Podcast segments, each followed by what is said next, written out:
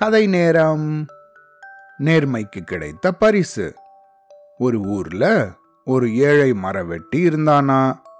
அவன் தினமும் காட்டுக்கு போய் மரம் வெட்டி அதுல கிடைக்கிற விறக வித்து அவனோட வாழ்க்கையை நடத்திட்டு வந்தானா. ஒரு நாள் ஆத்தங்கரை ஓரமா அவன் மரத்தை வெட்டின்னு இருந்தானா. அப்படி வெட்டின்னு இருக்கும்போது கை தவறி அவனோட கோடாரி ஆற்றுல விழுந்துருத்தான் அச்சுச்சோ கடவுளே என்னோட கோடாரி ஆற்றில் விழுந்துடுச்சே இப்போ நான் என்ன பண்ணுவேன்? இதை வச்சு தானே என்னோட வாழ்க்கையை நடத்திட்டு வந்தேன். அப்படின்னு ரொம்ப சோகமாகவும் வருத்தமாகவும் உக்காந்துட்டு இருந்தானா கொஞ்ச நேரம் கழிச்சு அந்த ஆற்றிலிருந்து ஒரு தேவதை தோன்றினாங்களாம். அவனை பார்த்து மகனே உனக்கு என்ன பிரச்சனை? ஏன் இப்படி சோகமாக உக்காந்துருக்க? அப்படின்னு கேட்டுதான். அவன் அந்த தேவதையை பார்த்து என்னோட கோடாரி கை தவறி ஆற்றில் விழுந்துருச்சு. இதை வச்சு தான் மரம் வெட்டி விறகு விற்று என்னோட வாழ்க்கையை நடத்திட்டு வந்தேன். இதுதான் என்னோட மொத்த வாழ்வாதாரமே அப்படின்னு சொன்னானா.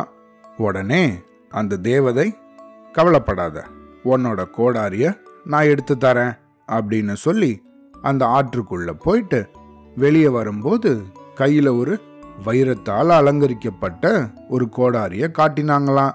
இதுதானே உன்னோட கோடாரி? அப்படின்னு கேட்டாங்களாம். அதுக்கு அவன் இல்ல இது என்னோட கோடாரி கிடையாது அப்படின்னு சொன்னானா. திருப்பியும் ஆற்றுக்குள்ள போய் வெளியே வரும்போது கையில தங்கத்தால செய்யப்பட்ட ஒரு கோடாரியை எடுத்துட்டு வந்தாங்களாம்.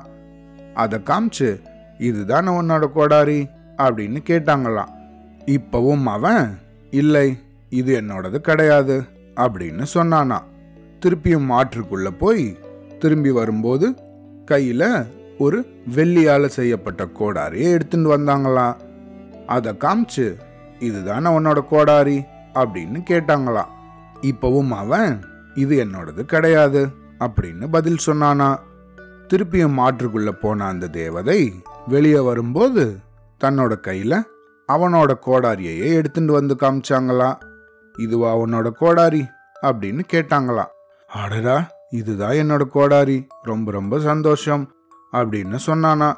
உடனே அந்த தேவதை உன்னுடைய நேர்மைக்காக இந்த மூன்று கோடாரியையும் உனக்கே நான் பரிசா தரேன். இதை நீயே வச்சுக்கோ அப்படின்னு சொல்லி வைரம் தங்கம் வெள்ளி இது மூணாலையுமான அந்த கோடாரிகளை அவனுக்கு பரிசா கொடுத்துதான். அதை மகிழ்ச்சியா வாங்கிண்ட அவன் அவனோட வேலைகளை தொடர்ந்து செஞ்சுட்டு வந்தானா? இந்த கதையிலேருந்து நம்ம என்ன தெரிஞ்சுக்கணும்? எப்பவும் நம்மளோடது அல்லாத வேற ஒரு பொருளுக்கு நம்ம ஆசைப்படக்கூடாது. எப்பையும் யாருமே பார்க்காத சமயத்திலையும் நம்ம நேர்மையா நடந்துக்கணும். சரியா? அவ்வளோதான்